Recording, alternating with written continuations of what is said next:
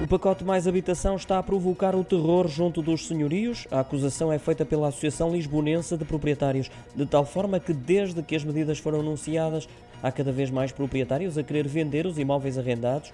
Isto segundo um barómetro elaborado por esta associação e que foi divulgado hoje, denominado Confiança dos Proprietários.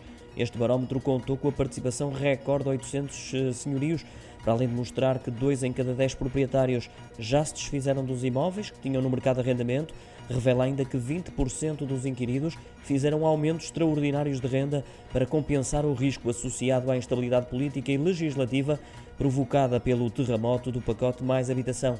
85% dos participantes dizem que as novas medidas só serviram para abalar a confiança.